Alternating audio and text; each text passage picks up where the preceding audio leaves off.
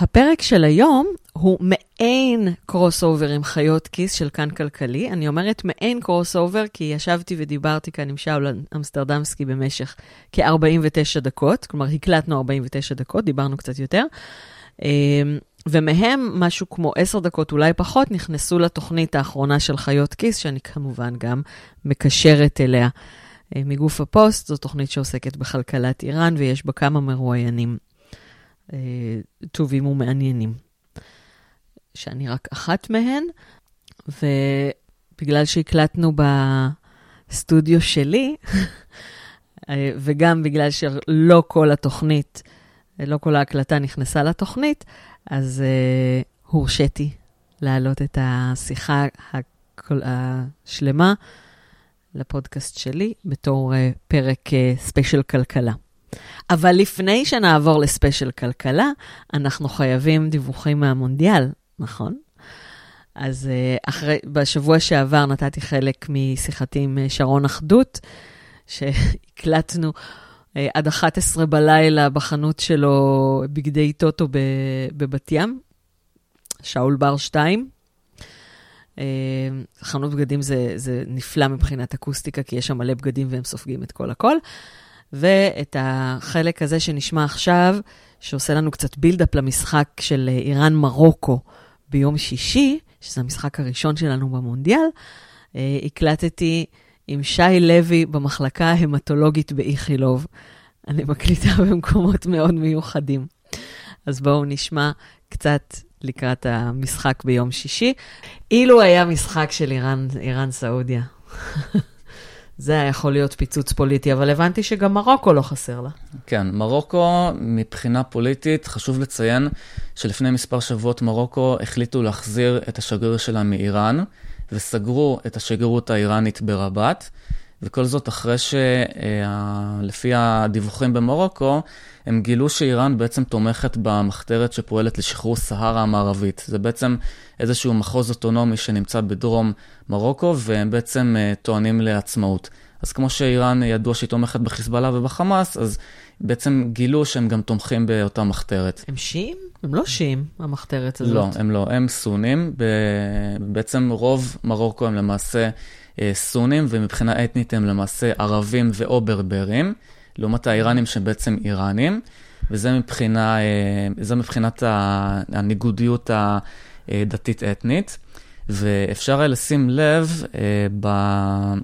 יש איזה בעצם מגמה שהחלה לפני קצת יותר מחודש בעמוד הפייסבוק של ההתאחדות האיראנית, שכמעט על כל פוסט שמפורסם באותו עמוד, ישנם אה, מספר לא קטן של אוהדי מרוקו שנכנסים לאותם, פוסט, לאותם פוסטים ומגיבים, אם זה למשל עם תמונות של שחקני מרוקו, עם דגלים של מרוקו, עם הסמל שלהם שזה אריה ודגל של מרוקו. ובאחד... גם למרוקו יש אה, אריה ושמש? זה בעצם הסמל שלהם, סמל של, ה... של הנבחרת. הם קוראים לעצמם האריות של האטלס. וואלה. זה בעצם הכינוי של נבחרת מרוקו. ולפי דעתי לא כדאי לזלזל בנבחרת הזאת, גם לא באיראן וגם לא מי שעוקב אחרי הנבחרת הזאת. אמנם זו נבחרת מאפריקה, אפריקה אף פעם לא הייתה, אה, בוא נגיד ככה, פקטור כל כך משמעותי בכדורגל העולמי, אולי חוץ מקמרון, אבל מבחינת הנבחרות אה, של צפון אפריקה, אפשר למשל לציין את אלג'יריה שהגיעה להישג מאוד יפה במונדיאל הקודם, אבל מרוקו עצמה, ביחס לאיראן, לפי דעתי מבחינה תיאורטית, יש להם סגל שחקנים הרבה הרבה יותר טוב. אם אנחנו ניקח למשל חלק, מה, חלק אה, די גדול מהשחקנים שלהם, שבעצם משחקים בליגות הבכירות באירופה, בניגוד לרוב השחקנים האיראנים. אז יש לנו למשל, ב, מבין השחקנים המרוקאים, יש לנו למשל את בן עטיה, שהוא מגן שמשחק ביובנטוס. בן עטיה נשמע יהודי. אני גם חשבתי על זה בהתחלה, אבל הבנתי שיש הרבה מאוד שמות משפחת צפון אפריקאים, שהם אה, שלא גם... שלא מבחינים אה, בין יהודי יהוד, למוסלמי. כן, אז יש למשל...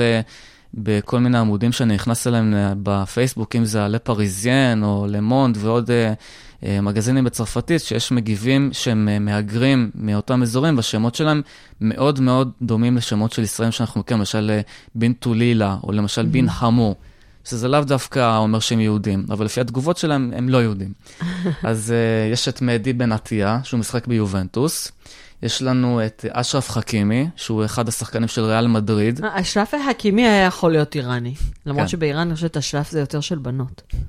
ויש גם את uh, חכים uh, זיך, שהוא אחד השחקנים הבולטים של אייקס, ובעצם uh, התמונות של בן עטיה... אייקס זה של? אייקס זה קבוצה הולנדית מאמסטרדם. Mm-hmm. ובעצם רוב השחקנים של, uh, בסגל המרוקאי, בעצם משחקים בליגות uh, שנחשבות יותר איכותיות ויותר מאתגרות מאשר רוב השחקנים של איראן. אז יש למשל שחקנים שמשחקים בליגה הצרפתית ובליגה הגרמנית גם.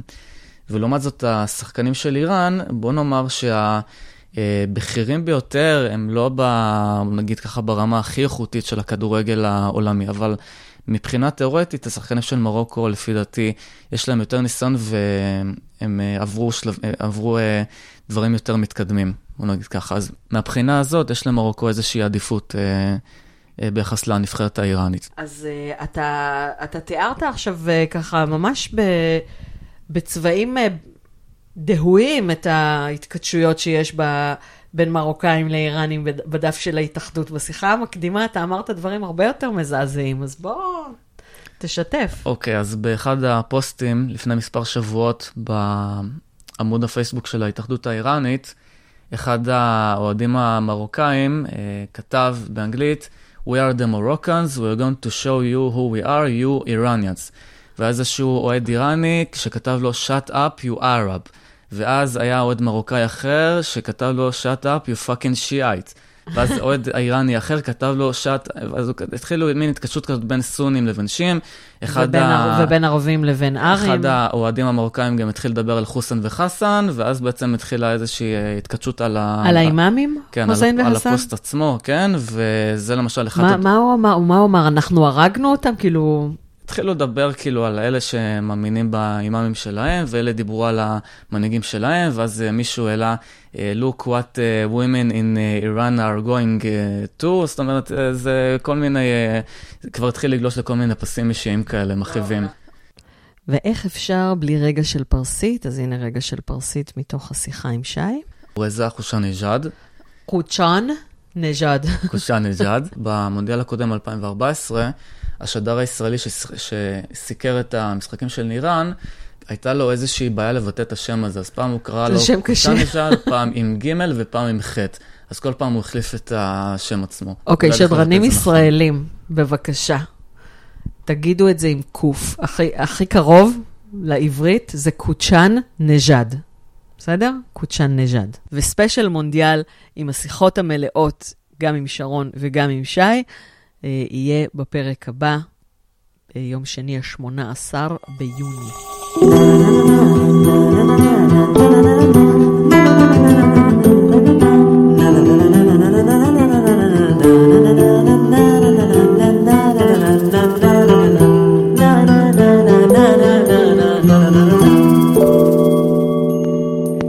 איראניום מועשר איראן מאז ועד היום עם דוקטור תמר אילם גינדין.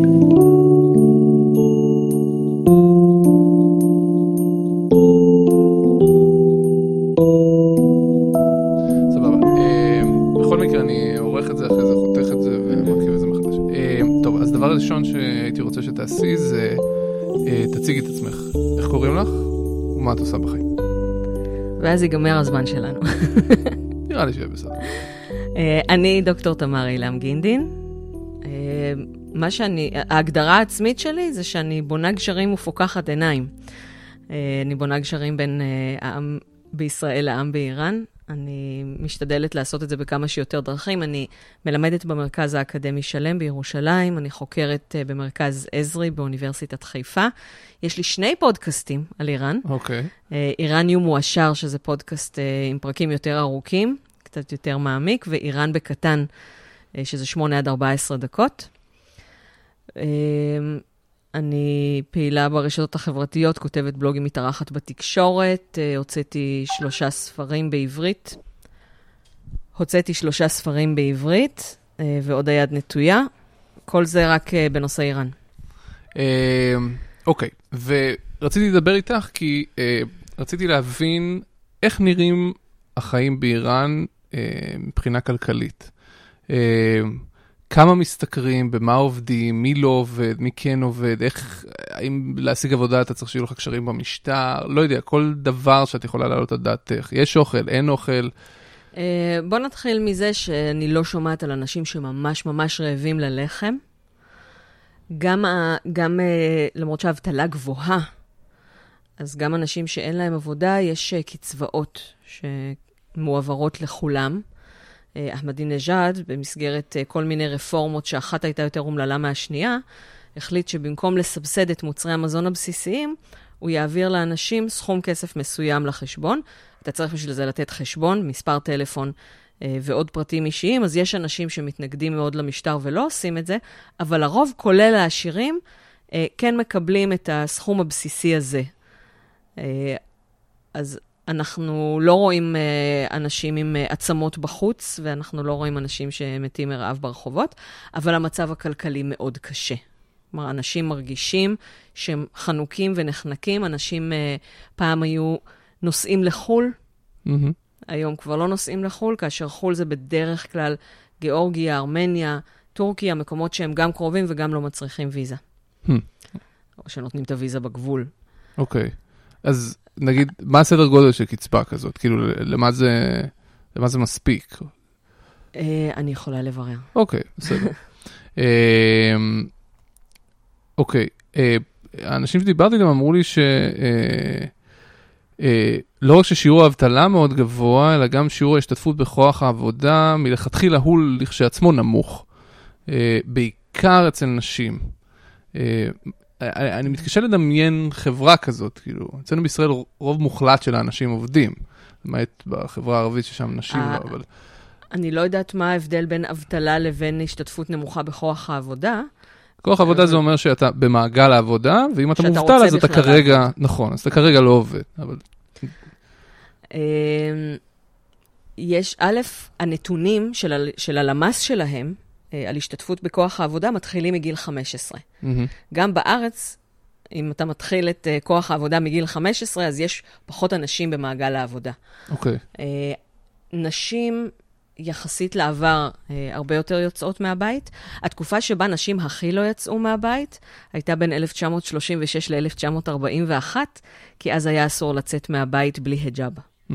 הייתה כפייה חילונית. עם היג'אב, את מתכוונת? היה אסור לצאת מהבית עם היג'אב. עם היג'אב, כן. אוקיי, אה, וואלה. הייתה כפייה חילונית, ולכן אה, נשים לא יצאו. היום שחייבים היג'אב, אז, אז יוצאות מהבית, ויש יותר סטודנטיות מאשר סטודנטים. Mm. אה, יש, אה, יש נשים בכל, כלומר, בכל המקצועות, יש המון נשים שלומדות מקצועות שבמערב נחשבים גבריים יותר. Mm-hmm. לפני כמה שנים אפילו הגבילו את השתתפות הנשים, כלומר, את המקצועות שפתוחים לנשים. אני זוכרת שאחד המקצועות שנסגרו היה מהנדסת מכרות, כי ממילא היא לא תוכל לעבוד, כי במכרות יש רק מעונות לגברים, משהו כזה. Uh-huh. זה אנקדוטלי. זאת אומרת, הן לומדות, אבל לא בהכרח משתלבות אחרי זה... כן, אבל uh, אני, רוב האנשים שאני בקשר איתן uh, כן עובדות, אם כי אני בקשר יותר עם נשים מהערים הגדולות. Mm-hmm. יש הבדל עצום, עצום, עצום בין הערים הגדולות לבין הפריפריה, ובמיוחד בין עיר לכפר. לכן גם יש נהירה עצומה של אנשים מהכפר אל העיר, כבר יותר מ-50 שנה יש נהירה uh, של אנשים מהכפר לעיר.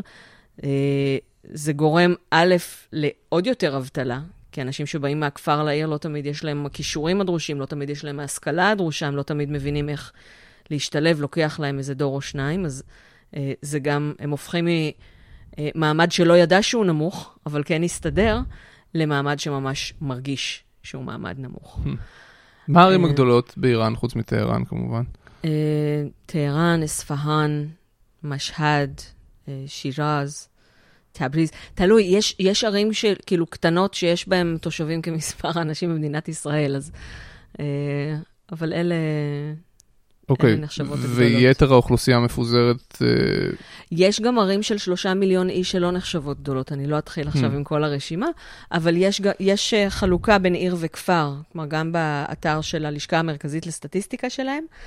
אה, אתה רואה שכל הסטטיסטיקות מחולקות לעיר, כפר וכל הקשבש. אוקיי. Okay. יש הבדלים מאוד גדולים, גם בהשתכרות, גם במשכורות הממוצעת, גם בהשתתפות בכוח עבודה. Mm-hmm. השאלה גם למה אתה קורא השתתפות בכוח עבודה. בכפר הרבה פעמים, כוח... בכפר הרבה פעמים, השתתפות בכוח העבודה אה, זה שאתה, זה בבית. כן. והרבה פעמים השתתפות בכוח העבודה זה גם ילדים בני שש שהולכים לשדה. אז אה, שוב, עדיין בניסיון להבין את ה... אה, איך, איך נראית החברה, זו, זו אה, חברה עירונית? זו חברה... זו חברה, רוב המידע שלי הוא על חברה עירונית, יש גם כפריים. אני יכולה לתת לך דוגמאות מזה. קודם כל, האיראנים מאוד מאוד מאוד מוחים על זה שהממשלה שלהם לוקחת את כל הכספים מ-2015 ועד עכשיו. כשהורידו את הסנקציות, שחררו, הפשירו להם מיליארדי דולרים. מה הם עשו איתם? למה העם לא מרגיש את זה בכיס שלו? כי כולם הלכו לסוריה, ללבנון, לתימן, לעזה. עכשיו רמזן, חודש uh, רמדאן.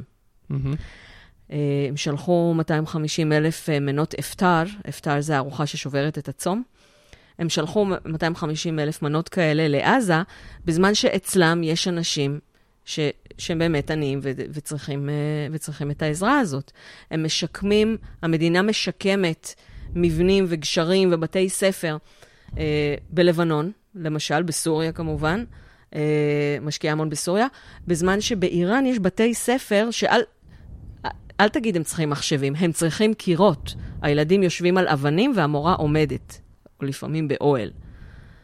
אבל uh, הרבה פעמים יש, יש uh, בתי ספר כאלה אנחנו רואים בעיקר באזור בלוצ'סטן, שזה בדרום-מזרח המדינה, אנחנו רואים תופעות כאלה. אה, אני קראתי לפני כמה שנים על בית ספר, שעל כפר שאין להם אה, בית ספר, אז הילדים גולשים באומגה לבית ספר בכפר השכן, ולשליש מהאנשים שם אה, נקטעו אצבעות בגלל האומגה הזה. כאילו דברים שאנחנו לא יכולים לדמיין בכלל. איך הם יודעים למשל על ה... מה שסיפרת על עזה, על התמיכה הזאת, איך הם יודעים שהכסף, או שהם לא יודעים? הם רואים. איך? הם, המשטר שלהם לא מסתיר את זה שהוא שולח להפוך הוא. Uh, המשטר uh, מדגיש את זה שהוא מחויב לפלסטין, ושהוא uh, תומך בפלסטין, והנה אנחנו עושים זה וזה וזה וזה, ואנחנו שלחנו להם מנות מזון. בשישי שעבר, חמנאי אמר, אחרי התפילה, אנחנו כולנו נצא לרחובות ונקרא סיסמאות אה, של תמיכה בעזה.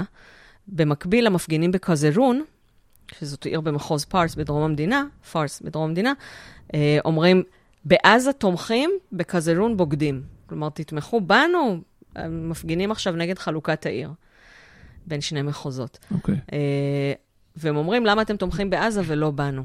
אה, אני גם, בואו בוא נשמע שתי שורות משיר מ-2009. אוקיי. Okay. ما را چه ما را چه به بدبختی لبنان و فلسطین جایی که وطن یک سره در آه و فقان است شما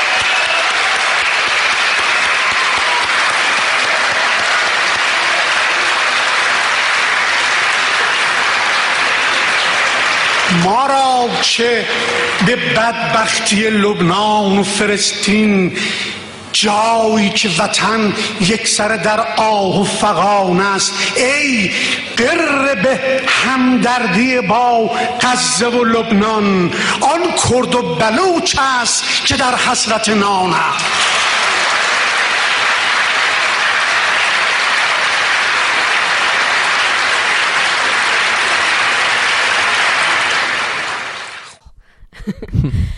אה, בשיר הזה, הפרופסור מוסטפא בדקובאי, מאוניברסיטת טהרן, שהוא בכלל אה, מומחה לפרשנות של חפז על פי הקוראן, או משהו כזה, משוררנו הלאומי. Uh, הוא זכה גם בכמה חודשים בכלא אבין, הידוע לשמצה בזכות השיר הזה. והשורות ששמענו uh, אומרות מה לנו ולמסכנות של לבנון ופלסטין, בזמן שהאומה נאנקת וכורעת תחת הנטל. תסתכל מסביב, תראה, הכורדים והבלוצ'ים הם אלה שרעבים ללחם, והם בתוך, אני מוסיפה, והם בתוך המדינה שלך. אבל, אה, כאילו, מה, התקציב הממשלתי הוא שקוף, שהם יכולים אה, לראות מה קורה עם הכסף שנכנס לקופה ואיך הוא מחולק? לא, לא, לא נראה לי. Mm-hmm. אני לא, אף פעם לא ראיתי דבר כזה. אבל הממשלה לא מסתירה את ההשקעה שלה בעזה. גם לפעמים, הרבה פעמים מתפרסמים דברים בעיתון, ויש שחיתויות על גבי שחיתויות. מה הכוונה? הכוונה היא, למשל, יש חיילי מש"א, משמרות המהפכה, שמו, של כוח קוד של משמרות המהפכה, שמוצבים בסוריה מטעם הרפובליקה האסלאמית. רובם לא איראנים, אגב. רובם שכירי חרב, אפגנים, עיראקים, לבנונים ואחרים. למה? כי האיראנים עצמם לא מוכנים... אה, לא. האיראנים זה הפיקוד הבכיר. אוקיי. אה, והפקידות הנמוכה, כי זה שירות החובה הכי נחשק. כי זה הכי ג'ובניקי, זה כאילו כמו לשרת בקריה, להיות פקיד אוקיי. במה שם. אוקיי. אנחנו לא חושבים על זה ככה. אוקיי. אה, ומי שאשכרה עושה את העבודה המלוכלכת זה... זה, כן, שכירי חרב זרים. אוקיי. זה גם מצוין לפתור את בעיית הפליטים ככה. אה, באיראן יש קרוב למיליון פליטים אפגנים. Mm. בוא נשלח אותם לסוריה. כן. אוקיי. הם משרתים את המדינה, הם נושאים בנטל, הם מקבלים כסף טוב. Uh, לפני כמה חודשים הייתה שערורייה שהמנהיג, כלומר מתקציב המנהיגות, שלח מיליון או כמה מיליוני דולרים לחי... לחיילים שמוצבים בסוריה, כדי לחלק בין החיילים שמוצבים בסוריה, והם נעלמו בדרך. Uh, אני כבר לא זוכרת את השמות, אבל היו שני בכירים שהואשמו במעילה הזאת. הבנתי. אז uh, העם אומר, גונבים אותנו כל הזמן. ההפגנות בדצמבר 2017, שהיו, uh, זכו לכיסוי תקשורתי גם בתוך איראן, גם מחוץ לאיראן, ולמרות שההפגנות uh, לא נפסקו, אז מדי פעם אומרים שהם התחדשו. כל הזמן יש הפגנות, כל פעם מסיבה אחרת, בגלל קבוצת לחץ אחרת. ההפגנות שם היו בגלל פנסיונרים שחסכו כל החיים, וגילו שבגלל איזושהי שחיתות בקרנות הפנסיה, הם נשארו בלי כסף. אה, וואלה? כן. לא, איפה, איפה, בניו יורק טיימס קראתי שזה היה קשור למחירי הביצים או משהו כזה. הלולנים מפגינים עכשיו. אוקיי. הלולנים מפגינים עכשיו. כלומר, ההפגנות שהיו בשבוע האחרון, אה, אנחנו מקליטים את הפרק בתחילת יוני. Mm-hmm. זה הפגנות שהיו בסוף מאי, אה, היו בלוויה של שחקן שנפטר בתחילת השבוע. והיו, טהרן, סוף סוף ההפגנות הגיעו לטהרן, ראית רחובות מלאים מאופק עד אופק, צועקים סיסמאות נגד רשות השידור שצנזרה אותו במשך 40 שנה. וואו. זה שחקן שהיה מפורסם בשנות ה-50 וה-60. אוקיי. כל הרחובות היו מלאים, צעירים, שצועקים נגד רשות השידור ואז נגד המשטר, ובמקביל, אה, תהלוכה של אה, מחאת הלולנים, על זה שדווקא בשנה הזאת של תמיכה בתוצרת פנים, מכיוון שהסנקציות אה, חוזרות, אז התגובה היא לתמוך עוד יותר בתוצרת פנים. למה אתם מורידים את מחירי הביצים בשנה כזאת ופוגעים בנו הלולנים? Mm. אז הייתה גם, מחיר, הייתה גם מחאת הלולנים. הבנתי. אה, אגב, מה הייתה התגובה ברחוב להודעה של טראמפ על זה שהסנקציות חוזרות? אה, היו תגובות משני סוגים. היו את אלה שאמרו, הלך עלינו, כאילו, אוי ואבוי, אנחנו...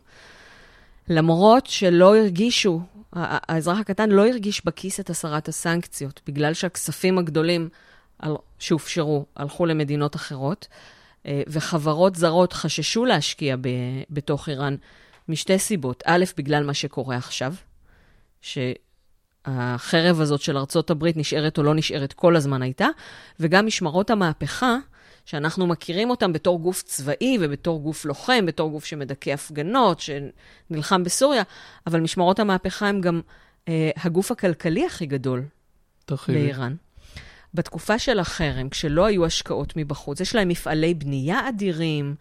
אני, אני לא זוכרת את כל הדברים, אבל הם שולטים גם בכלכלה. מה זה כמו הסתדרות כאילו? יותר גרוע. יש את זה? זה כמו חברה ממשלתית, אבל שיש לה, שיש לה ענפים בכל המשק, משק. חברות בת בכל המשק. אוקיי. Okay. אה, וחברות זרות שייכנסו לאיראן מאיימות עליה. ולכן, מאז הסכמי הגרעין, מאז 2000, אה, יוני, יולי 2015, אה, מעצרי אזרחים איראנים שיש להם אזרחות כפולה, עלו פי שניים. הרבה מהם זה אנשים שחיים בחו"ל, באו לאיראן לעשות עסקים או לייצג חברות ונעצרו. כמובן בעוון ריגול לטובת ישראל, כן, כולם, גם פעילי איכות הסביבה נעצרים בעוון ריגול, כולם נעצרים בעוון ריגול. אה, אבל עוצרים הרבה יותר אזרחים זרים, אה, ואחת הסברות היא שזה מין איתות לחברות הזרות, איתות של משמרות המהפכה לחברות הזרות, אתם כאילו, אל, אל תתעסקו איתנו. זה, זה כאילו אבסורד מוחלט, זה כאילו... זה אבסורד מוחלט, ואני מצטטת פרשנויות, כלומר, אני לא באמת יודעת mm. מה הולך בישיבות הסגורות של מה שם. אוקיי, okay, אז התחלת להגיד את זה בהקשר של uh, הציבור האיראני לא באמת הרגיש... Uh, נכון, לא באמת את הרגיש את הסרת הסנקציות בכיס שלו. למרות שהאינפלציה ירדה. כן, אבל... וזה הם, כן הם, משהו שמרגישים. ציפ... יכול להיות שהם אומרים שהם לא מרגישים כי הם ציפו ליותר. Mm. האינפלציה ירדה, האבטלה ירדה, אבל הם כנראה ציפו ליותר, mm. וגם עדיין כל פיפס של ארצות הברית, כשהריאל התחיל לצנוח, לא כשטראמפ הודיע כשהוא יוצא, חצי שנה לפני, כשהוא אמר אולי אני לא, אולי אני אצא. Mm-hmm. כשהוא התחיל לעשות קולות כאלה, אז הריאל התחיל uh, לצנוח והדולר התחיל לזנק. Uh, אז הכלכלה שם מאוד מושפעת מה, מהתנודתיות הזאת. כל uh, מצב הרוח משפיע על הדולר, והדולר משפיע על הכל, כי שכר דירה זה בדולרים, מחירים של מכוניות זה בדולרים. סחורות מיובאות, הם מייבאים המון מסין, כמו כולם, זה בדולרים. ולכן התנודתיות של הדולר מאוד מאוד משפיעה גם על המחירים. יוקר המחיה זה אחד הדברים שהכי אה, מטרידים את האיראני הממוצע. אז אני חייב לשאול, אה, מטרידים, ואנחנו רואים אנשים ברחובות בכמויות לא קטנות. אבל לא ענקיות. אוקיי. א', איך נותנים להם להיות ברחובות? אה, מדכאים את ההפגנות האלה. עכשיו, דווקא ההפגנות שהיו בדצמבר, אה, דצמבר-ינואר, uh-huh. אז uh, התחילו לדכא אותם רק אחרי שלושה ימים. והקריאות הראשונות שהיו שם היו uh, רוהני רוהני, אחר כך הפסיקו עם הרוהני רוהני. סוריירה רהקון פקרי בהולמקון, תעזוב את סוריה, תחשוב עלינו. כלומר, תפסיקו להשקיע בחוץ, תשקיעו בנו, כי, אני, כי הכיס שלנו הוא זה שסובל. Uh, ובגלל שהם היו נגד רוהני והביעו את האכזבה מזה שלא מרגישים את ההקלה בעקבות הסרת הסנקציות, אז תיאוריית הקונספירציה הרווחת, ואני אומרת תיאוריית קונספירציה, אבל אני שמעתי את זה מהרבה אנשים בתור עובדה, כלומר, אנשים מספרים לי את זה בתור עובדה. שהמשטר הוא זה שארגן את ההפגנות האלה. האנשים הראשונים שהיו ברחוב היו חברי בסיג'. בסיג' אלה התרגום של זה זה מיליציות, אבל זה תרגום ממש לא טוב. מיליציות נשמע לנו כמו לוחמי גרילה כאלה. אמ, זה יותר כמו תא סטודנטים כזה, כלומר, okay. זה אוקיי. בנוסף לדיי ג'וב. Mm. ויש בסיג' באוניברסיטה, תא בסיג' באוניברסיטה, בסיג'ים במקומות עבודה, הם מקבלים uh, הטבות. Uh, אתה מראה כרטיס בסיג' כשעוצרים אותך ברחוב לשאול מה אתה עושה פה, אז ישר מש... אומרים לך, סליחה, אתה הכי משחררים אותך. Uh, אחרי גל ההפגנות האחרון ראינו גל של אה, סרטי וידאו שאנשים שורפים את כרטיסי הבסיד שלהם. Mm. אני שמתי אחד כזה גם אה, עם כתוביות באחד הפרקים של איראניום מואשר. אוקיי. Okay. ואיך הגענו לבסיד? אמרו, אלה היו אנשי בסיג', כלומר, אלה בעצם אנשים שיש להם דיי ג'וב, אבל הם עושים מה שהמשטר אומר להם, אה, והם יצאו מכיוון שהמנהיג רוצה להראות שרוהני לא בסדר. יש מתח עצום בין הנשיא למנהיג, תמיד בקדנציה השנייה יותר, ובין רוהני לחמינאי מההתחלה. ועכשיו שזה קדנציה שנייה, אז עוד יותר. כי? Uh, כי בקדנציה שנייה, א', כל הנשיאים של הרפובליקה האסלאמית, מרגע שהוחלט על מוסד הנשיאות uh, בפורמט שלו היום, נבחרו לשתי קדנציות. אין נשיא שלא נבחר לקדנציה שנייה. אה, נשיא שלא נבחר לקדנציה שנייה גם נחשב למשהו שיערער את היציבות, ולכן המשטר גם לא בעד זה. אה, רוהני נבחר, כלומר, אפשרו לו להיבחר, הוא עבר את הסינון של מועצת שומרי החוקה, שזאת אה, מועצה שמסננת מועמדים לפני בחירות, מ-1600 ומשהו לשישה. הוא עבר את הסינון הזה, אחמדינג'אד לא עבר בבחירות האחרונות. אה, מכיוון שהוא לא, הוא נתפס כלא מזיק. Mm-hmm. מבחינת המשטר. מצד שני, הוא היה המועמד הכי מתון, ככה שהעם כן ירגיש שהוא קיבל משהו. Hmm. הם למדו מ-2009. ב-2009 העבירו, מיר חוסיין מוסבי עבר את הסינון, בגלל שבאמת יש לו רקורד אה, מאוד אה, מרשים בתור פוליטיקאי, אבל הם לא חשבו על זה שכשהוא יפסיד, והוא יפסיד, כי זו הייתה קדנציה שנייה של נשיא מכהן, שכשהוא יפסיד, אנשים עלולים לצאת לרחובות. אז עם רוהני נתנו להם מה שהם רוצים, אבל עדיין יהיה בסדר למשטר, אבל עדיין גם התומכים שלו מצפים, גם הוא מתבטא המון נגד המשטר. הוא מתבטא נגד זה שרשות השידור משקפת רק פלג אחד. הוא אמר שלא צריך לאכוף את ההיג'אב כל כך בחומרה. הוא אמר שלא צריך אה, לקלל את הערבים. יש אה, וידאו מאוד יפה שהוא אומר לא צריך לקלל כל כך את הערבים, ואז חמינאי מקלל את הערבים, אוכלי לטאות. ו... אני רוצה שנייה להבין משהו, כי גם את וגם מאיר, אתם עושים הפרדה שאני לא לגמרי מבין. בין הנשיא למנהיג? אתם קוראים לזה המשטר, מה, מה זה... אוקיי. מה זה אומר בעצם? קודם כל, אה, איראן, אה, הרפובליקה האסלאמית מחשיבה את עצמה דמוקרטיה, כי יש בה בחירות חופשיות, אחרי הסינון הבחירות הן חופשיות. אה, ב-2009 המפגינים אמרו שהיה זיוף, אבל לא בטוח שהיה זיוף. יכול להיות שפשוט בערים הגדולות, אני, לפי הפיד שלי ב-2013, זהבה גלאון הייתה אמורה להרכיב את הממשלה. ברור. אוקיי? אז יכול להיות שלפי הפיד של האנשים האלה, מוסבי היה אמור לזכות, אבל באמת אחמדינג'אד קיבל 63 אחוז, כי הוא הרבה יותר פופולרי בכפרים ובפריפריה. Mm-hmm. יש ממשלה שהיא הרשות המבצעת. הממשלה מבצעת, הנשיא שעומד בראש הממשלה, הוא מבצע. הוא אחראי לבצע מה שאומרים לו. כשאחמדינג'אד סגר משרדים, איחד משרדים, פתח משרדים חדשים, הוא קיבל טלפון זועם מהמנהיג, תבטל. אתה עשית את זה בלי רשות. היה אחר כך עולה 11 ימים, לא בא לעבודה. אה, יש רשות שופטת, שראש הרשות השופטת ממונה על ידי המנהיג, אה, ויש רשות מחוקקת, שזה המג'לס. המג'לס אה, נבחר גם בבחירות חופשיות. כל החוקים שהוא מעביר עוברים אחר כך למועצת שומרי החוקה, שזה אותו גוף שמסנן את המועמדים, שזה 12 אנשים שממונים חצי ישירות וחצי עקיפות בידי המנהיג. אוקיי. Okay. כלומר, אלה האנשים החזקים באמת. אה, והמנהיג הוא זה שעל פיו יישק דבר. המנהיג זה מינוי לחיים. מרגע שמת המנהיג הקודם ובוחרים את המנהיג, ועד שהמנהיג הזה מת, או עד שמועצת המומחים, שזה גם גוף נבחר, גם אחרי סינון. אה, מועצת אה, המומחים אמורה לבקר ולפקח על המנהיג, ולבחור מנהיג חדש אם המנהיג הזה מת, אבל הישיבות שלה נערכות בדלתיים סגורות, אנחנו לא יודעים מה קורה שם. עד עכשיו לא שמענו שהיה איזשהו פיקוח על המנהיג. Mm-hmm. אז הנשיא, נכון שהוא הפנים של הרפובליקה האסלאמית כלפי חוץ, ולכן רוהני פי אלף יותר טוב מאחמדינג'אד לאיראן, mm-hmm. הרבה יותר גרוע לישראל. אחמדינג'אד okay. אוקיי. היה מעולה לישראל. צריך להחזיר אותו מהבחינה הזאת. אוקיי. Okay. אמ, אז הנשיא, הוא מייצג את uh, איראן כלפי חוץ, הוא כן, uh, ברגע שיש נשיא שהוא יותר מתון וזריף, שר החוץ, שאני אני חושבת שהוא אחד הפוליטיקאים הכי חכמים במזרח התיכון. אני ממש okay. אוקיי. מעריכה את האיש. אה, אז אה, יש להם, הם יכולים ליישם באמת מדיניות חוץ שיותר מתאימה. אבל מה קרה אחרי שרוהני אה, אמר, לא צריך לסגור את הרשתות החברתיות ליותר מגג יומיים, וגם זה רק כשיש סיבות ביטחוניות? חסמו את טלגרם. מה קרה כשהוא אמר לא צריך לאכוף את ההיג'אב כל כך בחומרה? יחמירו את אכיפת ההיג'אב. Mm-hmm.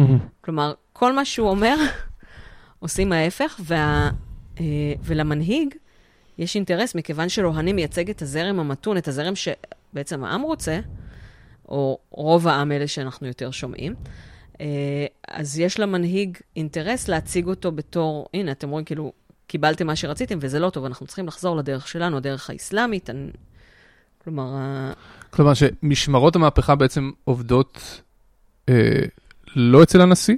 לא, היה, אה, היה ויכוח גדול, היה סכסוך גדול, מתוקשר, בין הנשיא לבין משמרות המהפכה. Mm-hmm. הוא אמר אפילו שצריך קצת להגביל את הכוח שלהם. Mm-hmm. אז הם אה, בתמורה עשו שרירים והגבירו מעצרים, כן. Mm-hmm. ואחר כך הם עשו סולחה ואמרו, לא, מה פתאום, אנחנו באותו צד, אנחנו אותו דבר. עכשיו, אם אתה מסתכל מבפנים, אז הם באמת אויבים, הם לא באותו צד. אם אתה מסתכל מבחוץ, אה, ההבדל, כלומר, הקשת הפוליטית שם, נעה, נגיד, אה, אני יודעת, בין אה, ליברמן לבנט. זה, ה, זה המנעד. שיש הבדלים בין ליברמן כן. לבנט, כן? אבל אה, יש, יש עוד אופציות שלא קיימות באיראן. או אם אתה רוצה דוגמה בשביל הימנים, mm. אה, אז uh, זה בין הרשימה המשותפת למרץ, למרות שזה, לא, זה ההפך, כן? אבל uh, המנעד הוא מאוד צר, אז, כן. אז הם בעצם כן אותו דבר, והם כן מייצגים את אותה רפובליקה אסלאמית, וגם כשאומרים רפורמיסטים, אה, אז הרפורמות זה לחזור לעקרונות הבסיסיים והישנים של הרפובליקה האסלאמית שעבדו ב-40 השנה mm. מאז המהפכה. לחזור לעקרונות של חומייני. המשפחה של חומייני נחשבים נורא מתונים עכשיו. Mm. הנכד שלו לא התקבל למועצת המומחים. הוא מתון מדי. הבנתי. אמ, והנין אוקיי. שלו, מה זה חתיך? תחפשו באינסטגרם, אה, אחמד חומייני. אוקיי. אה, בוא נדבר על מעמדות, הזכרת את זה קודם, איך זה עובד כן. באיראן? אה, יש את הילדים העשירים, קוראים להם. אני מניחה שהם ילדים עשירים כי האבות שלהם עשירים, אבל משפחות ש... אפשר לקרוא להם שותי טרופית. אתה רואה כאן על המדף, אנחנו מדברים בבית שלי, ויש כאן על המדף טרופית איראנית. Okay. אוקיי. זה מה שמחלקים בהפגנות אה, של התמיכה במשטר, ולכן לתומכי משטר קוראים שותי טרופית. Okay. אוקיי. הרבה אנשים באים ללוויות של אנשי דת, להפגנות של המשטר בעד עצמו, להפגנות של המשטר נגד ישראל או נגד הברית, בגלל שהם מקבלים את הטרופית הזאת, קוראים לה סנדיס, אה, וסנדוויץ'. אוקיי. Okay. אה, שזה גם מעיד משהו על המצב הכלכלי. אה, ואלה העשירים? לא. אה. לא, לא, לא, אבל סנדיס, כשאומרים שותי טרופית, אז כבר מתכוונים לאנשים שבעצם מקבלים הטבות מהמשטר. הבנתי. אה, אז אתה כן יכול לראות שם למבורגינים וכל מיני מכוניות פאר ומסיבות ו... הם גרים בטהרן? כן. ובשביל להיות במעמד הזה אני חייב להיות באיזשהו אה, קשר עם המשטר? זאת אומרת, אני צריך להיות מקורב לצלחת, או שאני יכול להיות איש עסקים מצליח שבעשר אצבעות הפך להיות... אה... כן, אבל כדי להיות איש עסקים מצליח, בלי שיעצרו אותך באמצע, בעוון ריגול לטובת ישראל, אז כדאי שיהיו לך גם uh, קשרים. אני לא, אני, אני לא יודעת אם, uh, אה, okay. אוקיי. אם יש uh, תעשיינים ומה בדיוק הקשר של כל אחד uh, למשטר, אבל ממה שאני יודעת באקדמיה, uh, אי אפשר להתקדם בלי קשרים. Mm-hmm. כלומר, אתה חייב קשרים במשטר. אוקיי, okay, אז זה המעמד הזה, אז זה המעמד הגבוה. מניח שהוא די קטן. כן. עכשיו, המעמד הבינוני, אה, זה אנשים עובדים, זה אנשים שיש להם מה לאכול, זה אנשים שיש להם אה, עבודה שמכבדת את בעליה. חלק מהם גם קשורים למשטר. אני יודעת שלמשל, יש אנשים שיכולים למצוא עבודה, אנשים מהדור שלנו, לא, נראה לי שאתה קצת יותר צעיר ממנו. 38. כן, אוקיי, מהדור, אפשר להגיד מהדור שלנו.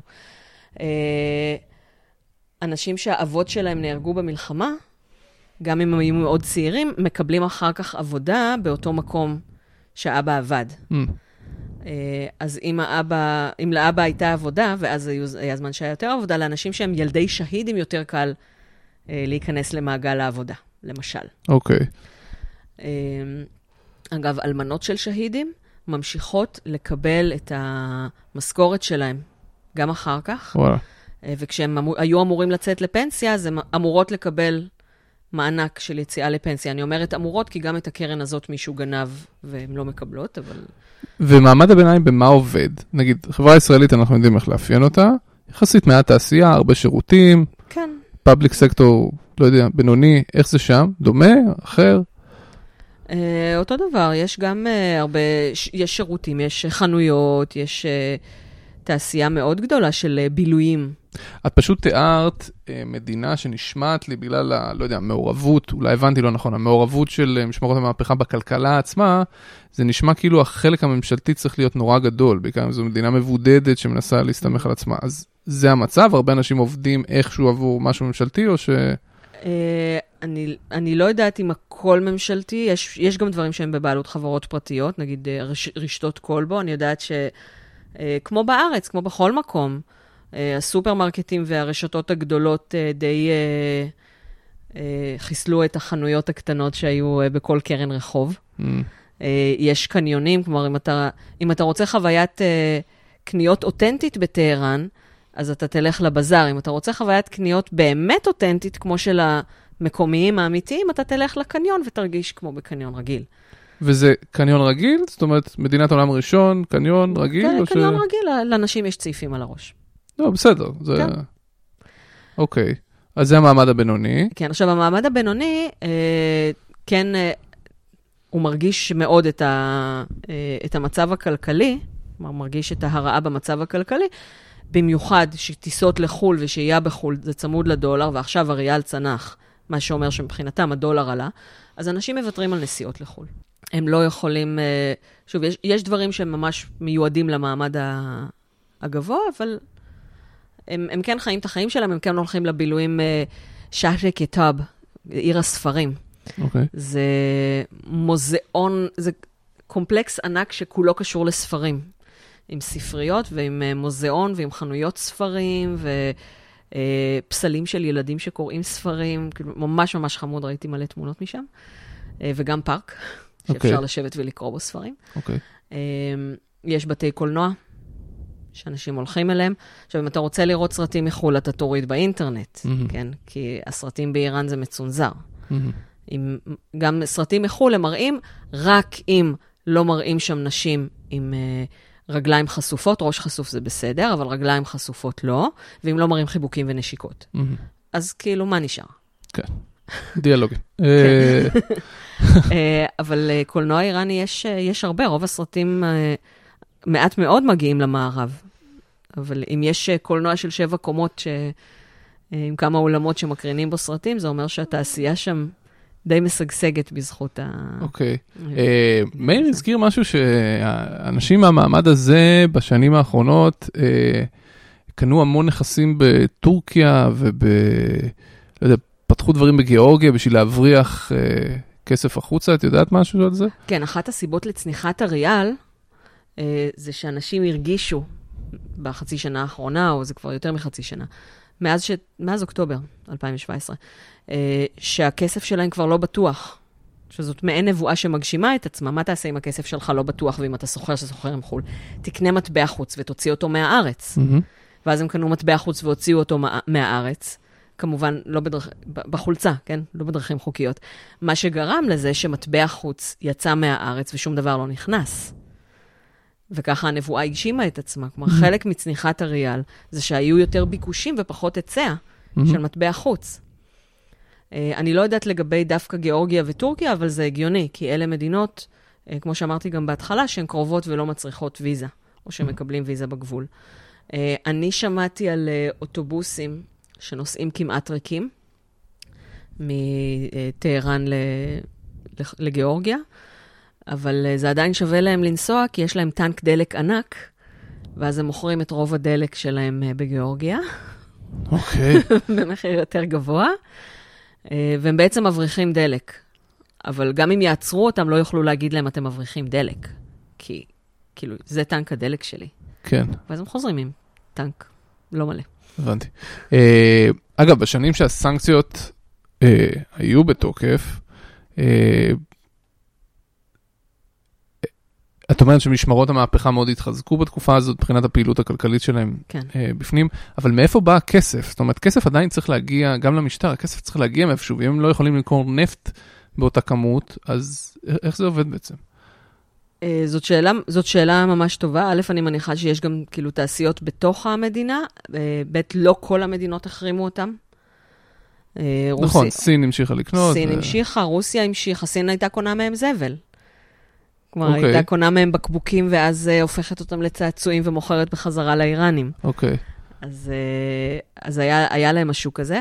ולפני כמה שנים קיבלתי תמונות מאחד מחברי הפייסבוק שלי שעבד במשרד ממשלתי, מכנס שהיה להם uh, על איך לעקוף את הסנקציות.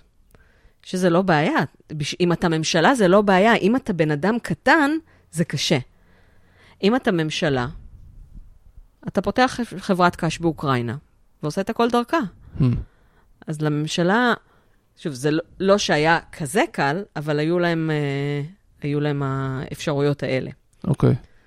אז הם היו עושים עסקים אה, דרך מדיניות, מדיניות שלישיות. אה, ואיראני מן השורה שרוצה לעשות עסקים דרך מדינות שלישיות, אה, היה צריך לשלם המון עמלה למאכערים בדרך.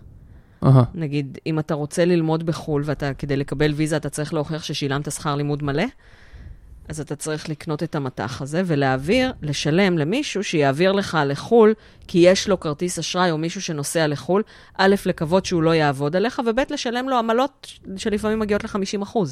וואלה. Uh, כן, כל המאכריות הזאת ודברים לא... מאיר אמר uh, דלל, משהו כזה. את מדברת על אלה? דלאל זה, זה חוקי יחסית. אה. זה, זה, אלה החלפנים. הוא אמר, אם אתה רוצה, לא יודע מה, להשיג משהו, ווטאבר, אתה לוקח דלאל, והוא... כן. אוקיי. כן, מתווכים. כן.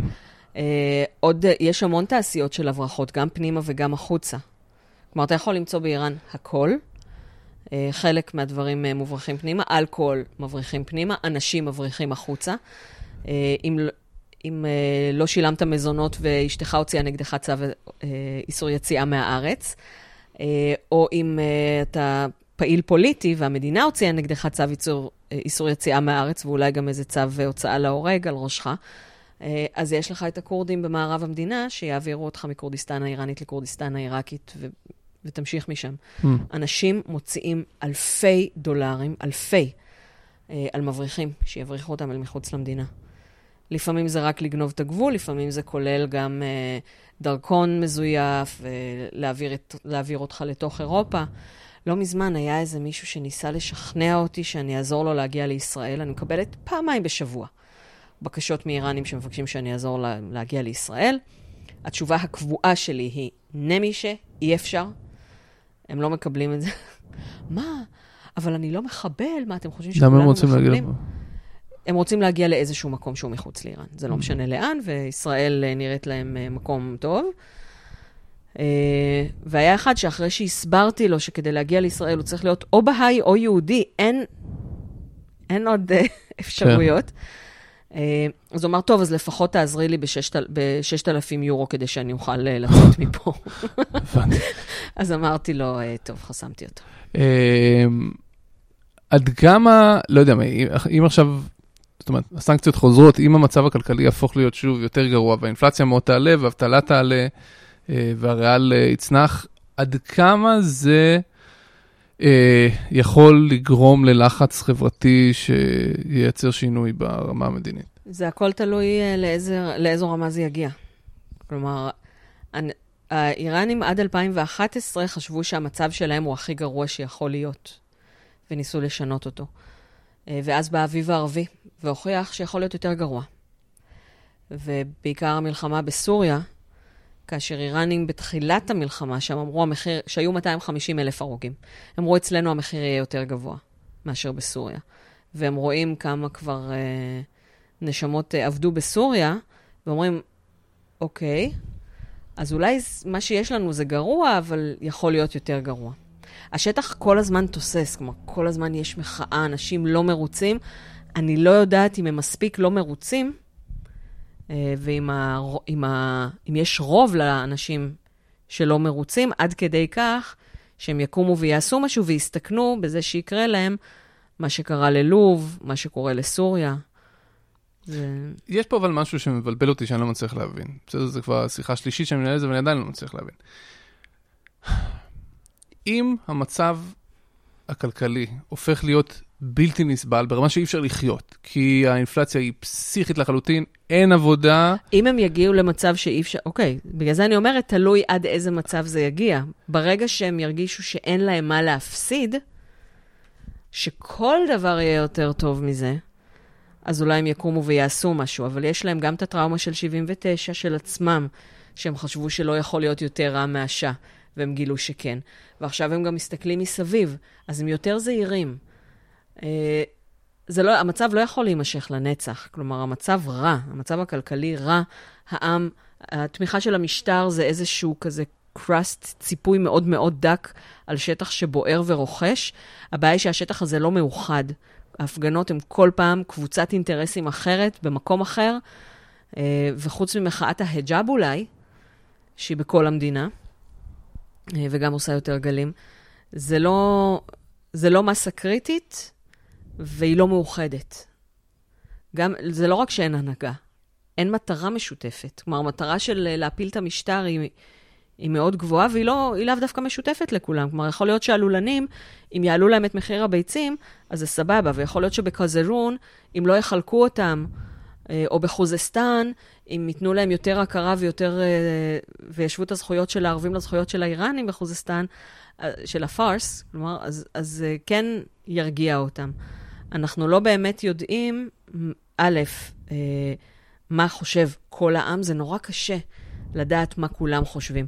אה, סדה עושימה, רשות השידור, מציגה רק את הזרם השולט. אה, הרשתות החברתיות מציגות בעיקר, הרבה מתנגדים, אבל מציגות בעיקר קיצוניים, נגיד, משני הצדדים. אה, וכל צד אומר שהצד השני הוא שכירי מקלדת שפותחים 20 יוזרים ומגיב, ומגיבים אותו דבר.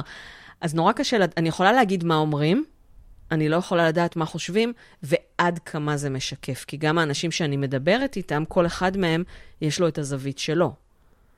והוא רואה זווית של בן אדם אחד ממקום אחד.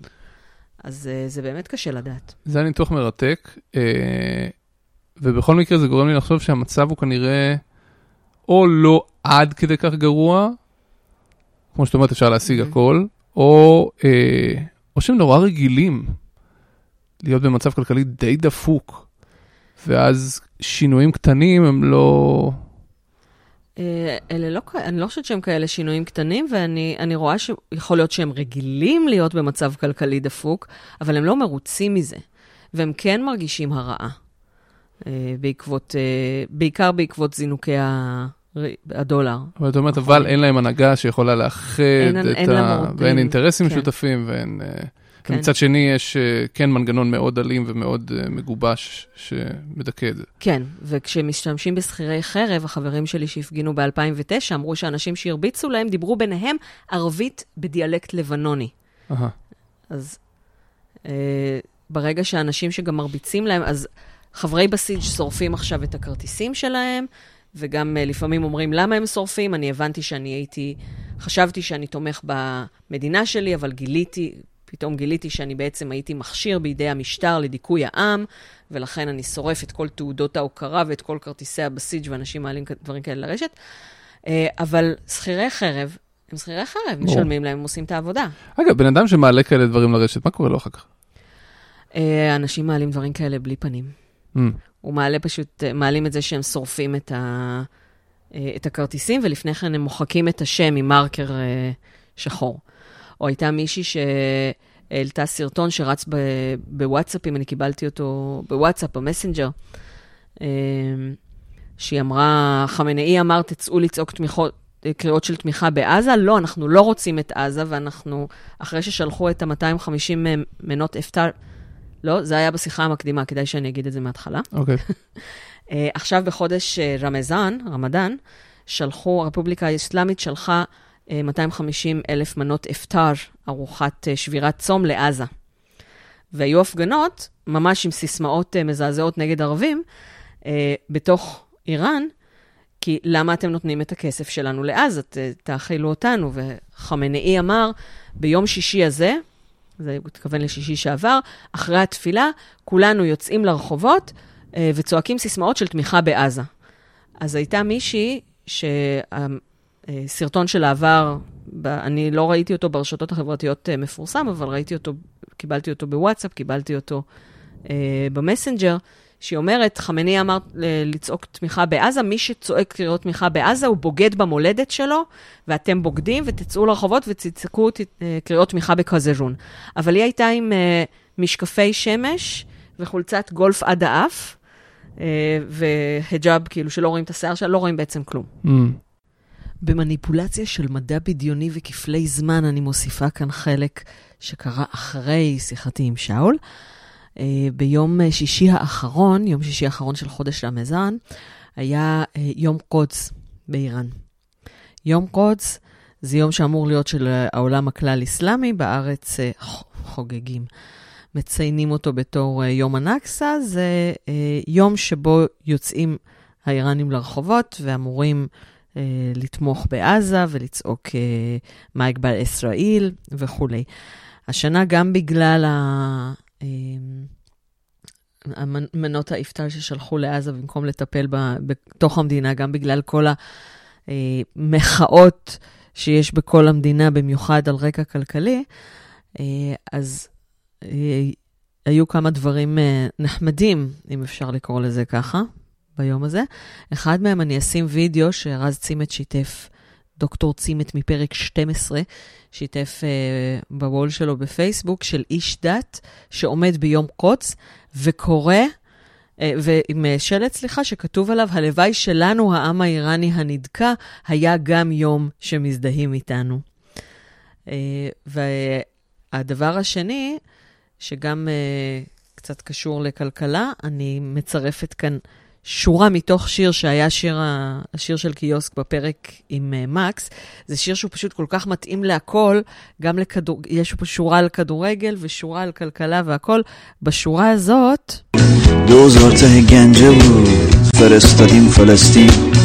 הם אומרים, הגרוש או הפרוטה הייתה בתחתית קופסה, הקופסה, כלומר, זה היה הפרוטה האחרונה שלנו, שלחנו אותה לפלסטין.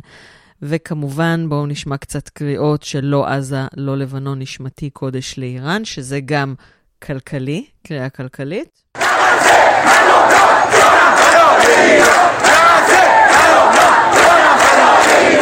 ומכיוון שוועדות, הם גילו שוועדות הסיוע מסייעות לעזה, ועדות, ועדת הסיוע הזאת ועדה שלוקחת את הצדקה של האזרחים.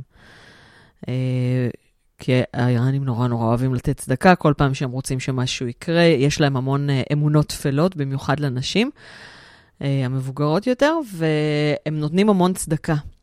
וכמו אצלנו, יש קופת צדקה בכל מקום, אבל הקופות הן של קומיטאי עמדד, של ועדות הסיוע, אלה קופות שהן אה, סטנדרטיות כאלה, נראות כמו כפות ידיים בצורת טחינה, לא טחינה שאוכלים, טחינה שמתחננים. אה, חלק מהן אה, מוצבות בחנויות, חלק מהן מוצבות על עמודים ברחובות, קוראים לזה גדריה אהנין, קבצן מתכת.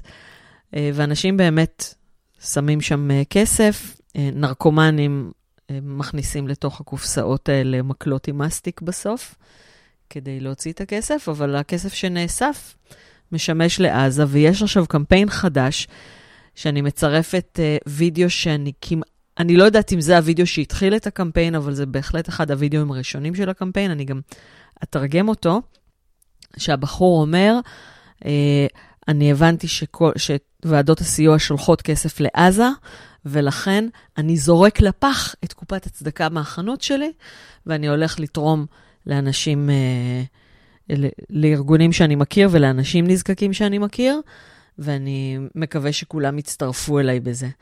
והדבר השני, אני מקווה שאני אמצא את זה, זה וידאו של בחור שפשוט הולך עם גדריה אהנין על, ה, על הכתף.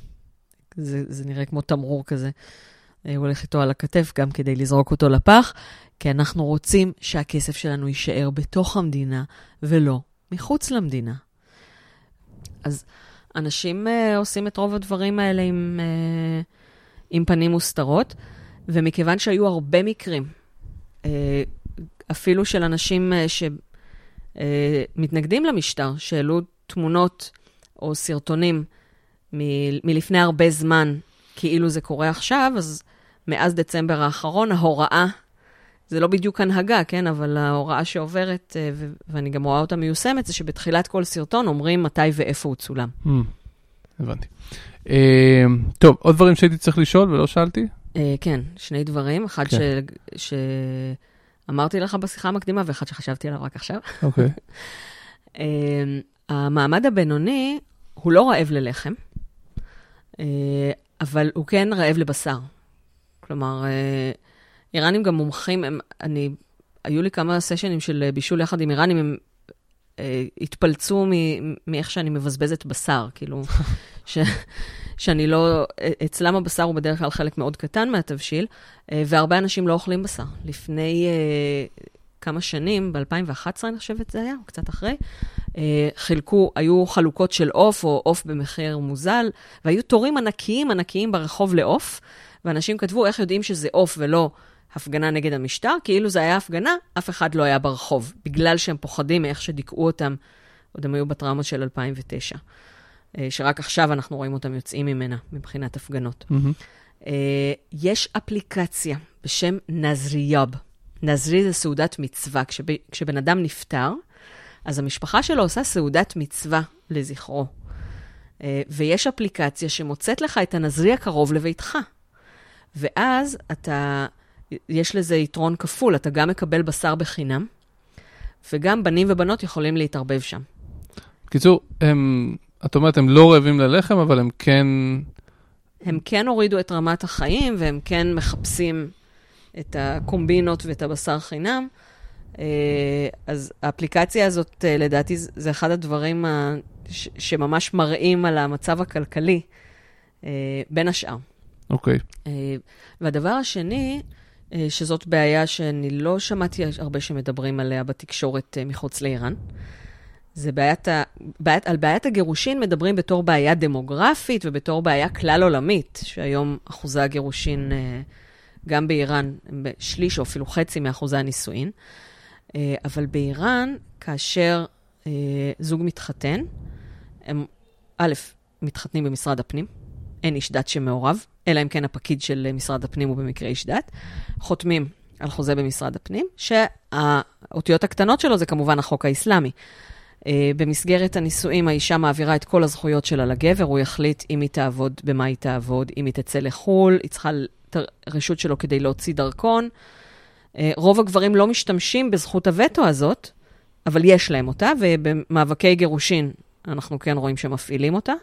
לפני כמה שנים, קפטן נבחרת הנשים אה, בכדורגל לא יכלה לצאת לגביע אסיה, כי בעלה בנפרד לא הרשה לה. אפילו המנהיג התערב ולא הצליח. וואו. אמ, אבל בתמורה לזכויותיה היא מקבלת מוהר. עכשיו, בארצות ערב, המוהר זה סכום כסף שהחתן נותן למשפחה של הכלה. באיראן זה סכום כסף שהחתן מבטיח לכלה, והיא יכולה לדרוש אותו בכל עת. היא יכולה לדרוש אותו ברגע שהם יוצאים ממשרד הפנים, ולהגיד לו, אחרת אני לא עוברת לגור איתך. השתמשתי בלשון נקייה כי זה רדיו. אמ, היא יכולה לא לדרוש את זה אף פעם, היא יכולה לדרוש את זה רק כשמתגרשים. והסכומים האלה, יש אינפלציה של מוהר בטהרן, אני שמעתי על, אה, אחרי הרבה ששמעתי, היה 600 אלף דולר. המוהר צמוד לזהב. אוקיי. Okay. אה, אז, ואז, אה, וגברים מבטיחים את זה וחותמים, והם לא חושבים על זה שהם יצטרכו לשלם. Hmm. וגברים גרושים באיראן, זה הדבר הכי עני והכי מסכן בעולם. כי הם באמת צריכים לשלם את זה.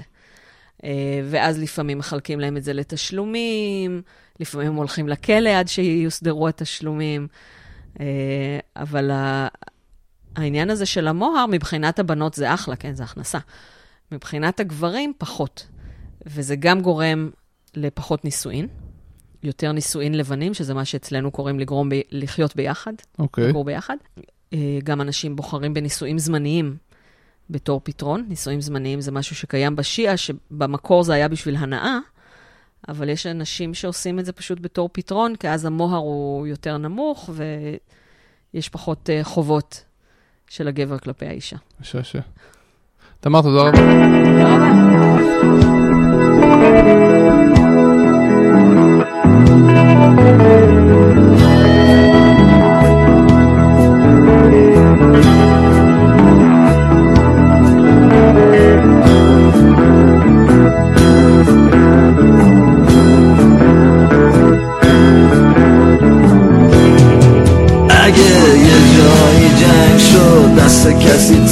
شد تقصیر من. بود اگه بحران آب بود هجرت سرا بود تقصیر من. بود اگه زمستون سردم تابستون گرمم تقصیر من. بود اگه جاده ها باریکن کوچه ها تاریکن تقصیر من. بود تقصیر من. اگه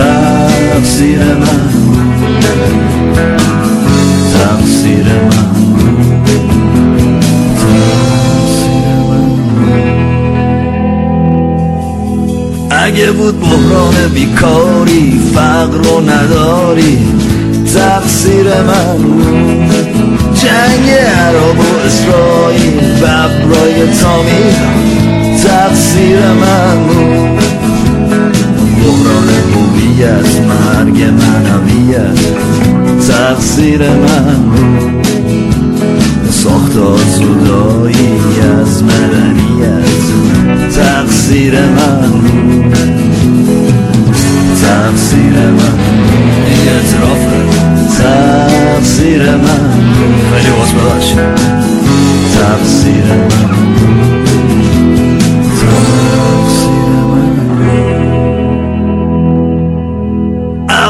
زد زندگی سیاسی شکست دیپلماسی تقصیر من بود حذف تیم ملی آوازی احساسی تقصیر من اگه بندازن در رفت تکون خود قیمت نفت تقصیر من بود اگه از این همه بعده حسنت تو سر رفت تقصیر من تقصیر من خانم آقای موز تقصیر من تقصیر من باعث شرمندگی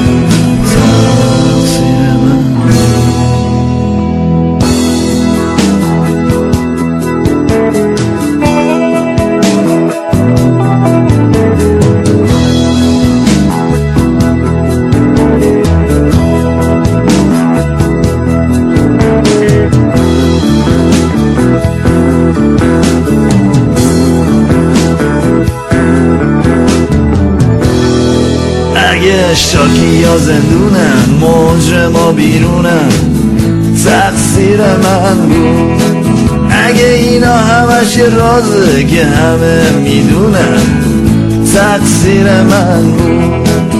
اگه خدایی نکرده یه روز من نباشم اون روز چی میشه؟ آه تقصیر منه چه باشم یا نباشم؟ جور دیگه نمیشه. Cinnamon Tag Cinnamon Brother Telefon Tag Cinnamon Tag Cinnamon Only the eyes is pointy Tag Cinnamon Tag Cinnamon Sous-Albert, moi, mon safavari Tag Cinnamon sirenar Bolu rafının nefes alar Geliyorlar şimdi bir mekan uzman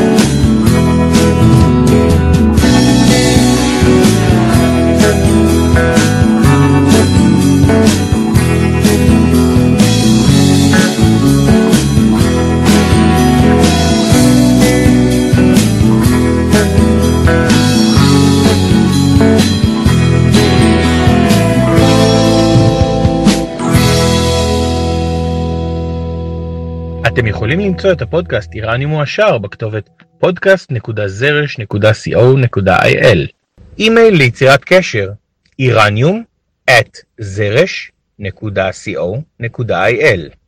ואם אתם רוצים אקטואליה איראנית מהמאה ה-21 תוכלו למצוא אותה בבלוג חדר 404 room404.net בטור של דוקטור תמר אלעם גינדין. מהנעשה באיראן.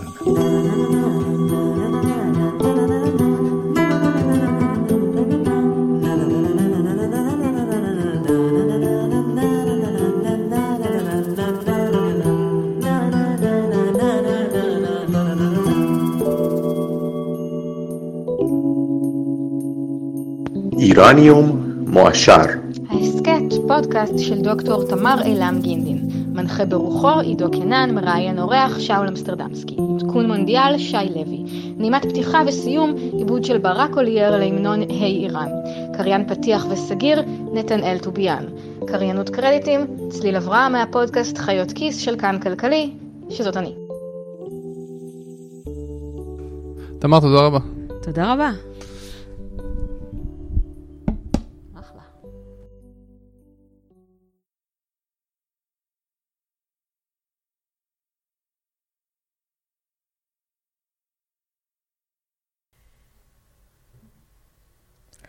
היי, hey, אתם עוד פה. ברוכים הבאים לפינתנו למאזינים נאמנים בלבד, או כאלה ששומעים באפליקציה בזמן נהיגה ולא יכולים להעביר, תקציר הפרקים הבאים, וזכרו שכל תוכנית היא בסיס לשינויים. פרק 19, ב-18 ביוני, אה, הוא ספיישל מונדיאל. שיחות עם שרון אחדות ושי לוי, שני אוהדים שרופים של הכדורגל האיראני. ייי, תודה חז ישראלי על האתגור של כל תוכנית היא בסיס לשינויים. בפרק 20, שישודר, ב... יעלה ב-25 ביוני, נארח את קווין לי מאוניברסיטת תל אביב לשיחה על מדיניות החוץ של איראן. לא לדאוג, קווין מדבר עברית היטב, למרות שאינו יליד הארץ.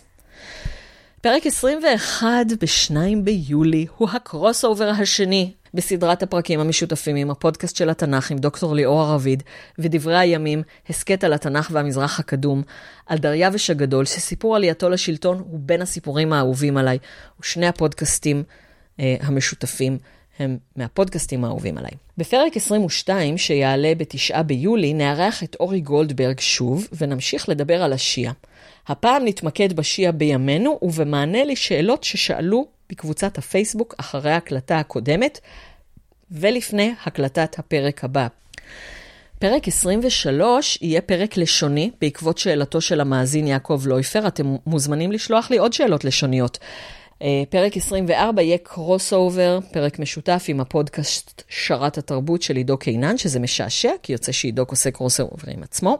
כנראה נדבר על אתרים ויוזרים עבריים של הרפובליקה האסלאמית, עם הרבה אינסרטים משעשעים, אבל זה עדיין לא סגור עד שזה סגור. בפרק 25, ב-30 ביולי, אני אדבר עם סיון ברלין, ואולי גם עם הושנג בבאי על, טם טדם טדם, פופ איראני בשנות ה-80. איזה מגניב. סיוון כבר מכין, הכינה פלייליסט, חבל על הזמן. אה, מתישהו אני גם חייבת לכם את ציר זמן שלוש על המהפכה, פרק על יהודי איראן, שגם את זה הבטחתי, אה, וכל תוכנית היא בסיס לשינויים. אולי כדאי לציין שיש לנו גם עמוד פייסבוק וגם קבוצה סגורה למאזינים, לשניהם יש קישור בפוסט. ואני רוצה להזכיר שחוץ מאשר אה, ללייקק את עמוד הפייסבוק ולהצטרף לקבוצה, אם אהבתם, אתם מוזמנים אה, לשתף את הפרק עם איזו מילה טובה. אם לא אהבתם, שתפו עם מילה רעה, פרסום זה פרסום. ומי שרוצה להביע את הערכתו לכל מה שאני עושה בשבילכם, יכול לעשות זאת במגוון דרכים. למשל, לרכוש ספרים של הוצאת זרש, ואפשר גם כמובן להעביר את ההמלצה על ההוצאה למנהלת הרווחה הקרובה, כדי שתקנה מאיתנו ספרים או שוברים. אה, של מתנות בשביל ימי הולדת, חגים, אפשר לשלב גם עם שוקולד של יער הקקאו. הדרך השנייה היא להזמין אותי להרצאה למסגרות שמשלמות היטב, שהיטב זה 5,000 פלוס מע"מ, או יותר, כי אני מתאימה את עצמי גם לתקציבים גבוהים יותר. הדרך השלישית היא פשוט לקנות לי קפה. תודה לאלה שכבר קנו לי קפה. היה טעים, מעורר ומחמם לב. אז תודה על הקפה, תודה על קניית הספרים. תודה על ההמלצות אה, למנהלות הרווחה שלכם, תודה על ההזמנות להרצאות. עכשיו באמת, חודה חופז.